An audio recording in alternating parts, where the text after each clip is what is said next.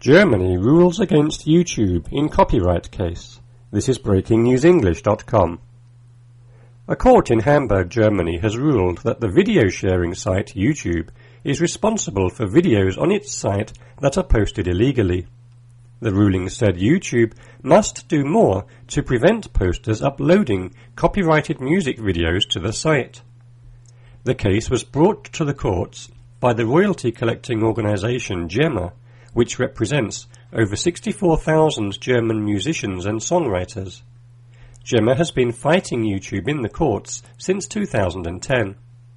The group accuses YouTube of using music online without paying royalties to those who produced the tunes. YouTube may be forced to pay royalties for all the video clips on its site. This could prove extremely costly for Google, the owner of YouTube.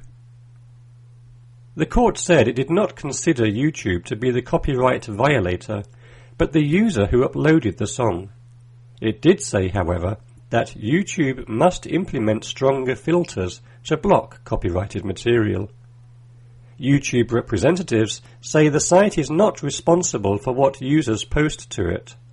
They claim those who post copyrighted material are at fault and that the YouTube site is simply a platform for sharing.